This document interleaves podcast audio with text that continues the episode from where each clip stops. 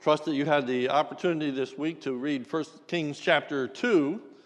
And in this chapter, we find that early on, Solomon encountered adversaries to his kingdom. Some were the very same adversaries that David had encountered during his lifetime. This morning, we want to see that the opponents to David and Solomon's kingships were brought to nothing. They failed, and they failed miserably in their revolt. This morning, we consider their downfall. And the fact that they failed because God was establishing the kingship of Solomon. God had established Solomon as king despite all of the opponents to Solomon's kingship. The key verse is found in 1 Kings chapter 2 verse 15 where we have Adonijah's words to Bathsheba and Adonijah said in 1 Kings 2:15 you know that the kingdom was mine and that all Israel fully expected me to reign however the kingdom has turned about and become my brother's for it was his from the Lord. It would be easy to read the events that take place in this section of Scripture as simply Solomon's ruthless kingship, one who comes to power and quickly eliminates his enemies. However, I, I think that would be the wrong take on this particular passage. It's extremely important to keep in mind that those who were in opposition to David and Solomon's kingship were not just in opposition to David and Solomon, but ultimately were in opposition to God Himself. They made themselves the enemies of God. Solomon is being used of God to bring about the fulfillment of what has been a delayed judgment in the lives of those that are going to be destroyed. I'm going to build upon that theme next week as well as we look at this wonderful passage in 1 Kings chapter 3 that talks about the wisdom of Solomon and compare it to what is said earlier in this chapter that David talks about Solomon being a wise king and knowing what to do. But this morning, the focus is that God establishes Solomon's kingdom, and there is a downfall of his opponents. God establishes Solomon's kingdom, and there is a downfall of his opponents. And so we're using as an outline this morning the, the downfalls of the various characters that are found in 1 Kings chapter 2. First, we look at the downfall of Adonijah. Adonijah had been one of Solomon's adversaries, and at one point, it appeared that Adonijah's scheming to become king had actually paid off.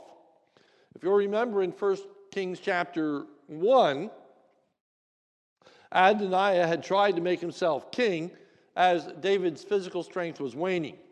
1 Kings chapter 1, verse 7, verse 5 states, Now Adonijah the son of Haggith exalted himself, saying, I will be king.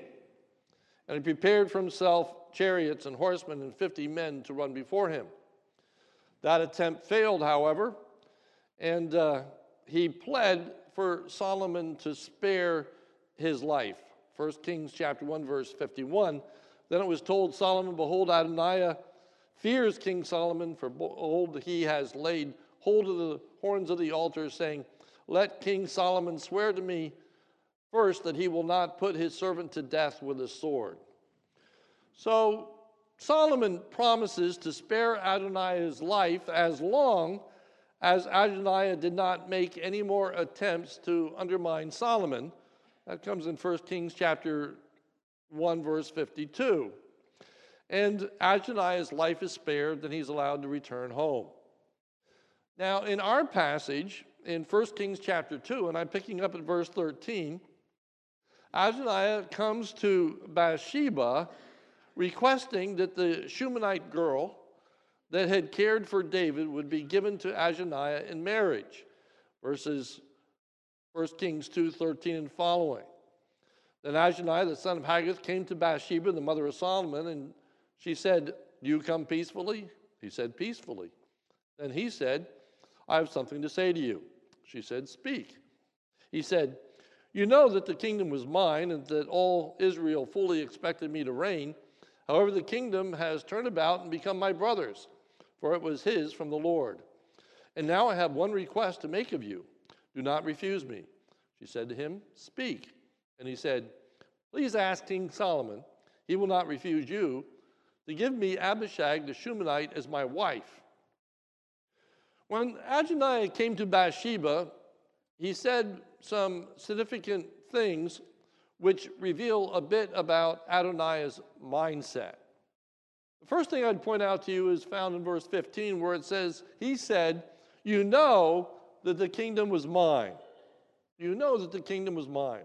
For a brief moment, Adonijah was king. At least in his own mind, he was. Adonijah is lamenting his present situation. He's coming to Bathsheba and saying, You realize at one point this was my kingdom. This was my kingdom. And the emphasis being, it no longer is. And we find out that indeed Adonijah was very, very close to being king. In uh, 1 Kings chapter 15, it said, You know the kingdom was mine. And uh, we read in 1 Kings 1.11 that Nathan said to Bathsheba, the mother of Solomon, Have you not heard that Adonijah the son of Haggith has become king, and David our Lord does not know it? So, for an afternoon, as it were, uh, he had exalted himself, he had promoted himself, and declared himself to be king, but that was very quickly, quickly uh, squelched and squashed. We find out that many were anticipating that Adonijah would be king, and they put their lot in with him. For it tells us in verse 15, You know the kingdom was mine, and that all Israel fully expected me to reign. All Israel fully expected me to reign. They were anticipating that I'd be the next king.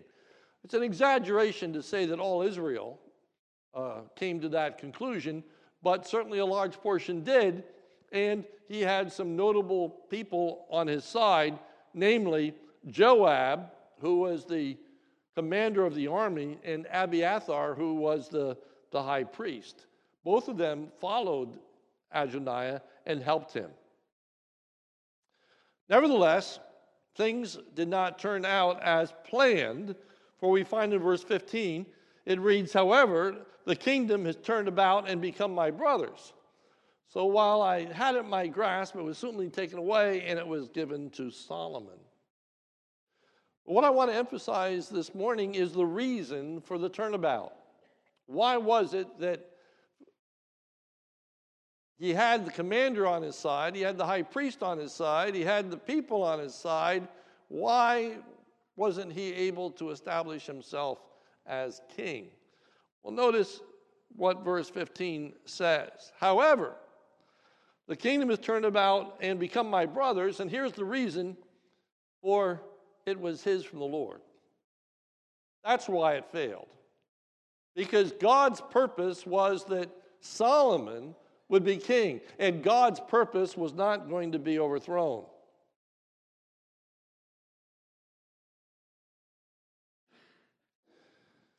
That's a, a very important element in understanding all the events of this particular passage.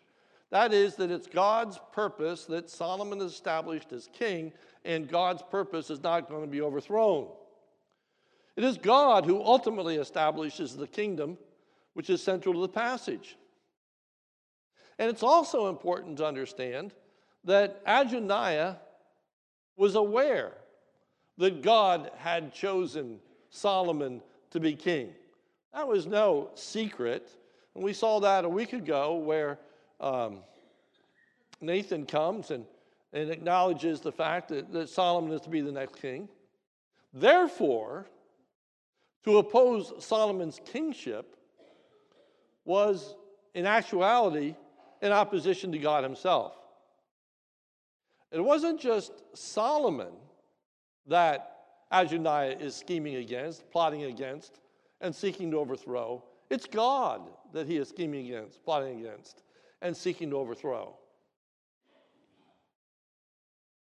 So Adonijah's request to have the Shunammite girl as his wife was not an innocent request at all, starting at verse 16. Now I have one request to make of you. Do not refuse me. She said to him, Speak.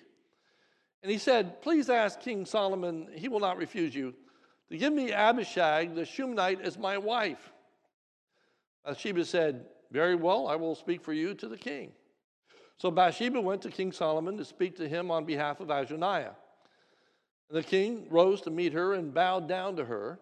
Then he sat on his throne and had a seat brought for the king's mother, and she sat on his right. Then she said, I have one small request to make of you. Do not refuse me.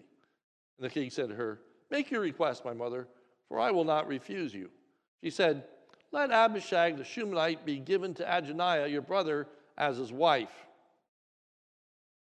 Now we need to understand that having the Shunammite girl as his wife, for she had been given to David, would have given Adonijah another claim for the throne. It would have been another reason why Adonijah should be king over Israel. If you look at verse 22, we have Solomon's answer. King Solomon answered his mother, And why do you ask Abishag the, the Shunammite for Adonijah? Why would you do that? And then he goes on to say, Ask for him the kingdom also. Now he gives three reasons for his concern. First, for he is my older brother. He's my older brother. Normally in Israel, the kingship authority would pass according to lineage, according to age. And so Adonijah had a claim to the throne because he was older in Solomon and thus next in line in the minds of the people. Secondly, and on his side are Abiathar the priest and Joab the son of Zeruiah. So he has the two most important and influential people in Israel on his side. Both of those individuals had backed Adonijah's rebellion. He's got the army on his side, and he's got the high priest on his side. Now, you put those two forces together in Israel, and you've got all the power. Got the priests, you've got the uh, army, and now he's going to ask for this Shunammite woman to be his wife. So 1 Kings 23. Then King Solomon swore by the Lord, saying, God do this to me and more also if this word does not cost Adonijah his life. So Adonijah had gone back on what he said, that uh, he would behave himself and would not make any aspirations towards the throne. And David recognizes this as a breaking of that promise. But the words of Solomon are significant in verse 24. Now, therefore, as the Lord lives, who has established me and placed me on the throne of David my father. Here's the issue God has placed me on the throne. God has given me that privilege, that duty, and that responsibility. And who has made me house, he has promised, Adonijah shall be put to death today. Solomon sees the action of Adonijah is not just against himself, but against God. God had established the kingship. And so, once again, to fight against Solomon is to fight against God. And as a result, it's going to cost him his life. Next is the account of the downfall of Abiathar the priest. Abiathar deserved to die because of his role in Adonijah's rebellion, verse 26. And to Abiathar the priest, the king said, Go to Anathoth to your estate, for you deserve death. Uh, that treasonous act was worthy of death. However, Solomon is going to spare his life because of Abiathar's service to both the Lord and to David. Verse 26. And Abiathar the priest, the king said, Go to Anathoth to your estate, for you deserve death. But I will not at this time put you to death, because you carried the ark of the Lord before David my father, and because you shared in all my father's affliction. So he's going to cut him a break, as it were, because of his service to God and because of his service to David.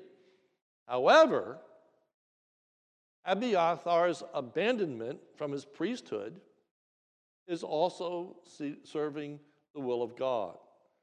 Again, we are to see God's activity. We're to see God's justice in what is taking place in this passage, verse 27. So Solomon expelled Abiathar from being priest to the Lord, and now this important statement, thus fulfilling the word of the Lord that he had spoken concerning the house of Eli in Shiloh.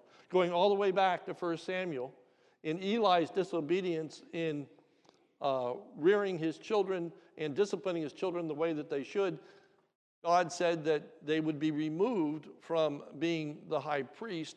And so here it is God's word being fulfilled as Abiathar is taken away from the priesthood and, and banished. Once again, we see God's purpose being achieved in this act. Next is the account of Joab's downfall. Joab had also aided Adonijah in his rebellion, verse 28. When the news came to Joab, for Joab had supported Adonijah, although he had not supported Absalom. So when Absalom rebelled,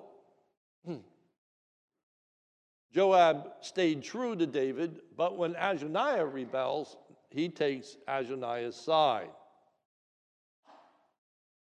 So Joab can see the handwriting on the wall, as it were, and realizes with Adonijah killed, with Abiathar out of power and authority, he realizes he's next. So Joab fled to the tent of the Lord and caught hold of the horns of the altar. So he literally throws himself onto the mercy of God. He goes to the sanctuary area, goes to the uh, altar, and there are horns on each one of the four corners. He grabs two of those and in essence is pleading for God's mercy to spare his life. But what we need to see is that it is more than just Joab's rebellion against Solomon and his siding with Adonijah that's in view. There is more taking place here. That would have been enough for a legitimate death penalty for Joab, but there is much more in view. Notice verse 31. The king replied to him, Do as he said, strike him down and bury him, and thus take away from me and my father's house here the guilt for the blood that Joab shed without cause.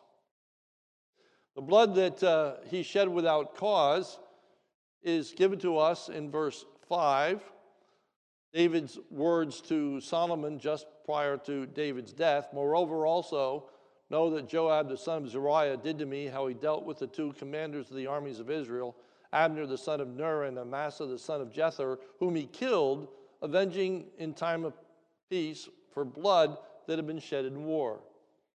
When we were in those sections, I had pointed out the fact that Joab had no cause to bring about the deaths of those two individuals. And David had done nothing about it. Uh, David, uh, well, at one point does remove Joab as commander, but replaces Amasa in his place, and Joab just goes out and kills Amasa and gets him out of the scene and becomes commander of the army again, and David does nothing about it. I will address that next week and the words that uh, he gives to, to Solomon. But this morning, I want you to see that it's more than just his rebellion that's in view, it's also the innocent death of these two individuals. God's justice is involved once again in this instance. And Joab is not concerned with the glory of God. Joab is not concerned about serving God, pleasing God, glorifying God, worshiping God, praising God. He is just seeking to use God, as it were, as his shield and as his defender, but not to do the will of God. For we find in verse 30 so Benaiah came to the tent of the Lord, that is the tabernacle, and said to him, that's Joab, the king commands, come out. So he is to come outside of the tabernacle with the intent that, of course, he's going to be killed. End of verse uh, 30. Then Benaiah brought the king word again, saying, Thus saith Joab, and thus he answered me. The king replied to him, Do as he said, strike him down and bury him, thus take him away, and from my father's house the guilt of the blood that Joab shed without cause. Joab had refused to come out. He said, I, am not going to come out. I'm going to, going to hold on to these horns, and if you're going to kill me, you're going to have to kill me here, is his position.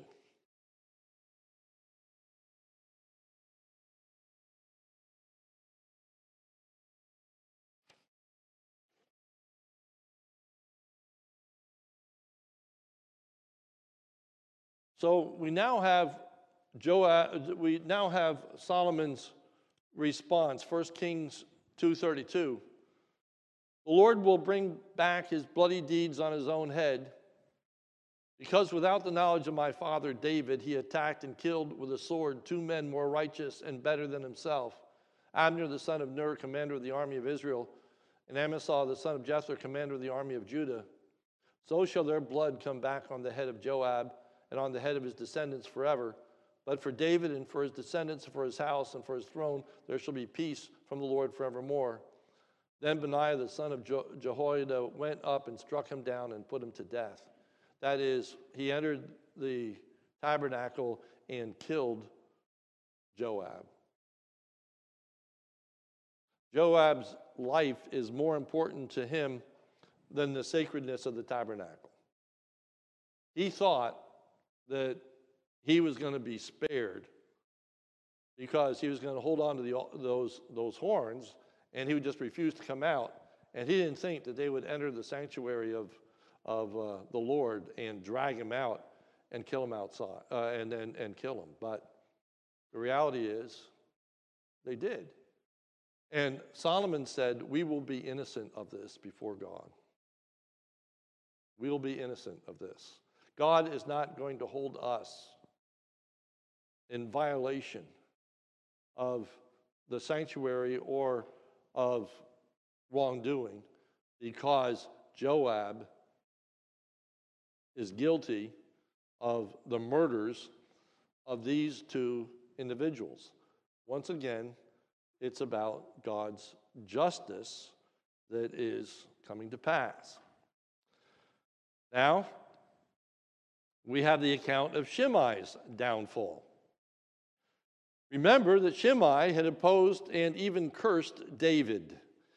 In 1 Kings chapter 2, verses 8 and 9, and there is also with you Shimei, the son of Gera, the Benjamite from Bahurim, who cursed me with a grievous curse on the day when I went to Mahanaim. But when he came down to meet me at the Jordan, I swore to him by the Lord, saying, I will not put you to death with a sword. Now, therefore, do not hold him guiltless for you are a wise man. You will know what you ought to do to him, and you shall bring his gray head down with a blood to Sheol. Again, I'm going to deal with the promise next week. I'm going to deal with, you know, all that is said here next week. It's important, but what I want to point out to you is that Solomon places restrictions upon Shimei, verse 36 and 37. Then the king sent and summoned Shimei and said to him, Build yourself a house in Jerusalem and dwell there. And do not go out from there to any place whatever. For on the day you go out and cross the brook Kidron, know for certain you shall die. Your blood shall be on your own head. All right?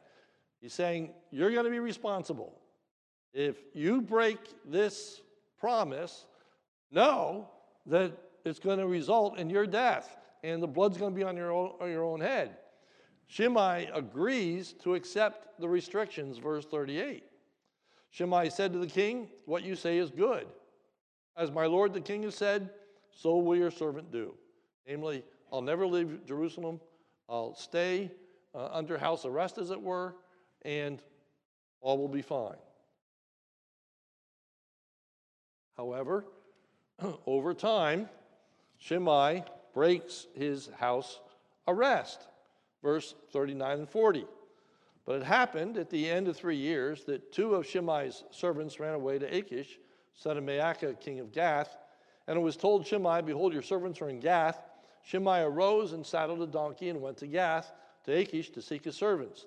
Shimei went and brought his servants from Gath. So now we have the cause of Shimei's downfall. Solomon confronts Shimei and holds him accountable to the Lord. Verse 41. When Solomon was told that Shimei had gone from Jerusalem to Gath and returned, the king sent and summoned Shimei and said to him, Did I not make you swear by the Lord and solemnly warn you, saying, Know for a certain that on the day that you go out and go to any place, whatever you, you shall die, and you said, What you say is good, I will obey. Verse 43 Why then have you not kept your oath to the Lord? Here again is beyond Solomon, beyond Solomon's kingship.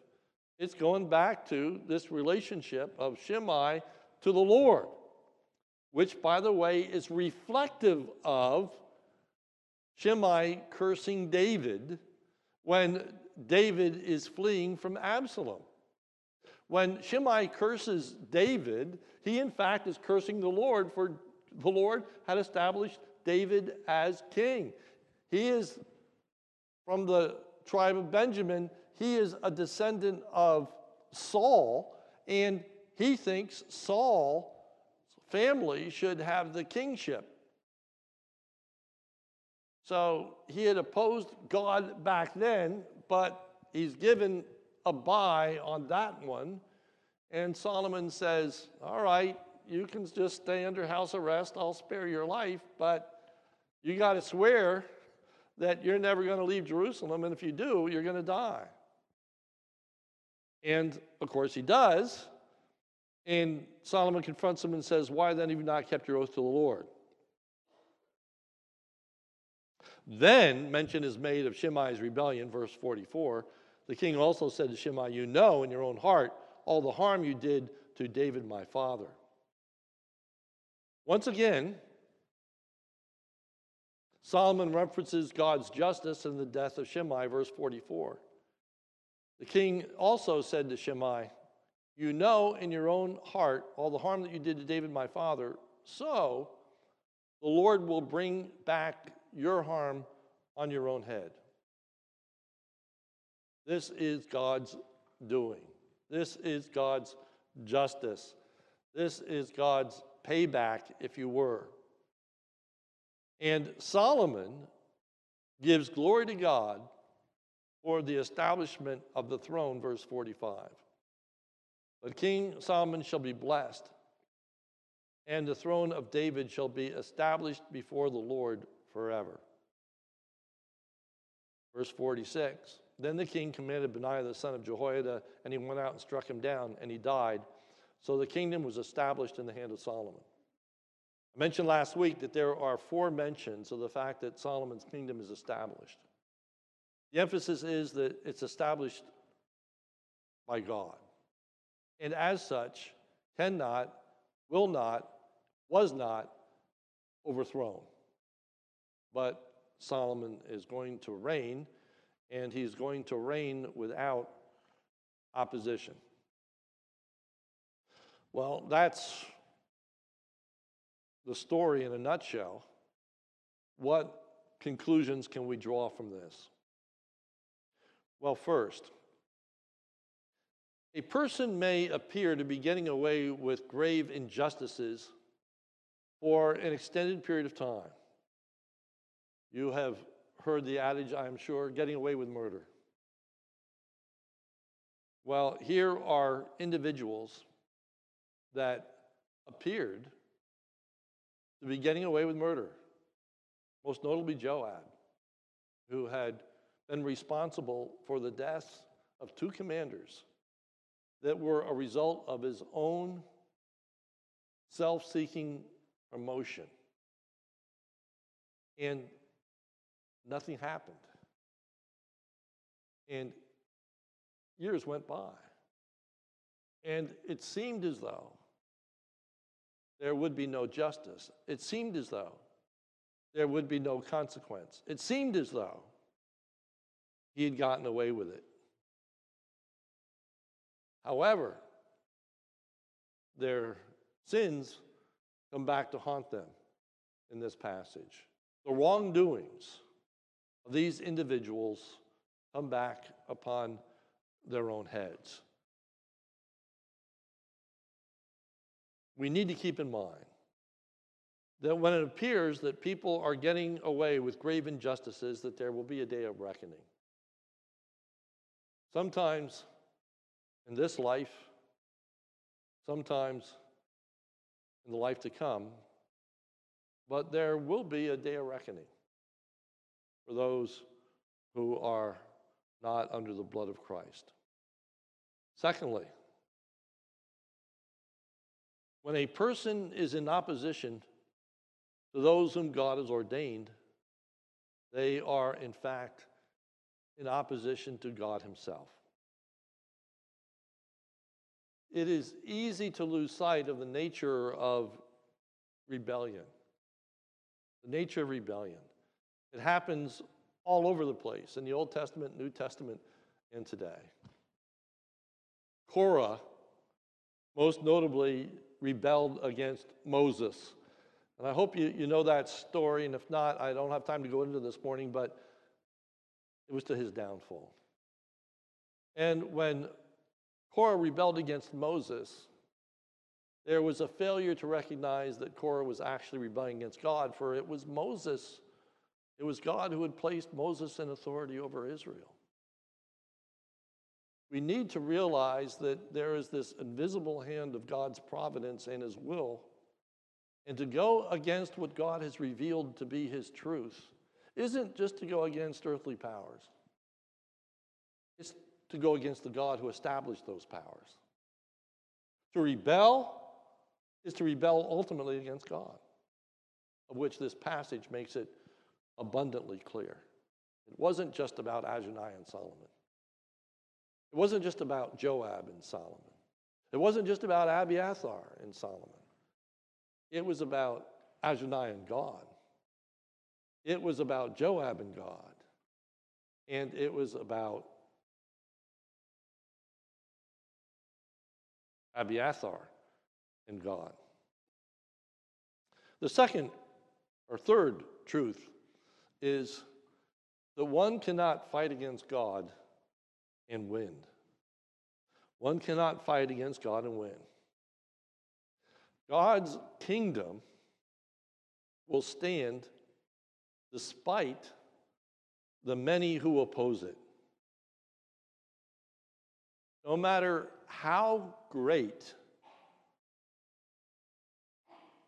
the characters that seek to rebel against God. No matter how large the army, no matter how influential the people, no matter what position they hold, they are not going to be able to prevail against the sovereign God. We sang this morning of a mighty fortress is our God, a bulwark never failing. Though this world with devils filled, cannot overthrow the kingdom of God. Adonijah had the people on his side. Adonijah had the commander of the army on his side. Adonijah had the high priest on his side. And for a moment, he had the kingdom itself. And that didn't make it secure. It fell. And it fell in an afternoon. It fell without any shedding of blood. It fell, and it fell why? Adonijah knew why. Because the kingdom had been given to his brother by God. By God. We can have confidence this morning in a sovereign God. Even when justice is delayed, even when evil seems to be advancing, even when things seem to be beyond the scope and the pale of one's control. A sovereign God acts at a time when it is unexpected and yet achieves his purpose and his will. We can have confidence in our God. Let us pray. Almighty God, I pray that you would help us to see your greatness, your goodness, your justice, your holiness. And Lord, the way that you act and move, even in ways that without faith would be imperceivable. That we could look at life, we could look at this passage and, and take you out of the mix and see things quite differently. Ascribe different motives, different powers, schemings. Life looks really different when you're taken out of the picture. But Lord, give us the faith, give us the wisdom, give us the spiritual insight. Open our eyes to your sovereignty, your direction, your control. And may we see how your hand is at work in the events and circumstances of life. And may we be quick to give you the honor and glory and praise. And Lord, may we be circumspect about living our own lives and realizing, Lord, that it is ultimately you that hold us accountable beyond what people do. Ultimately, it is you. And so, Lord, keep us mindful of who you are. For it's in Jesus' name we pray. Amen.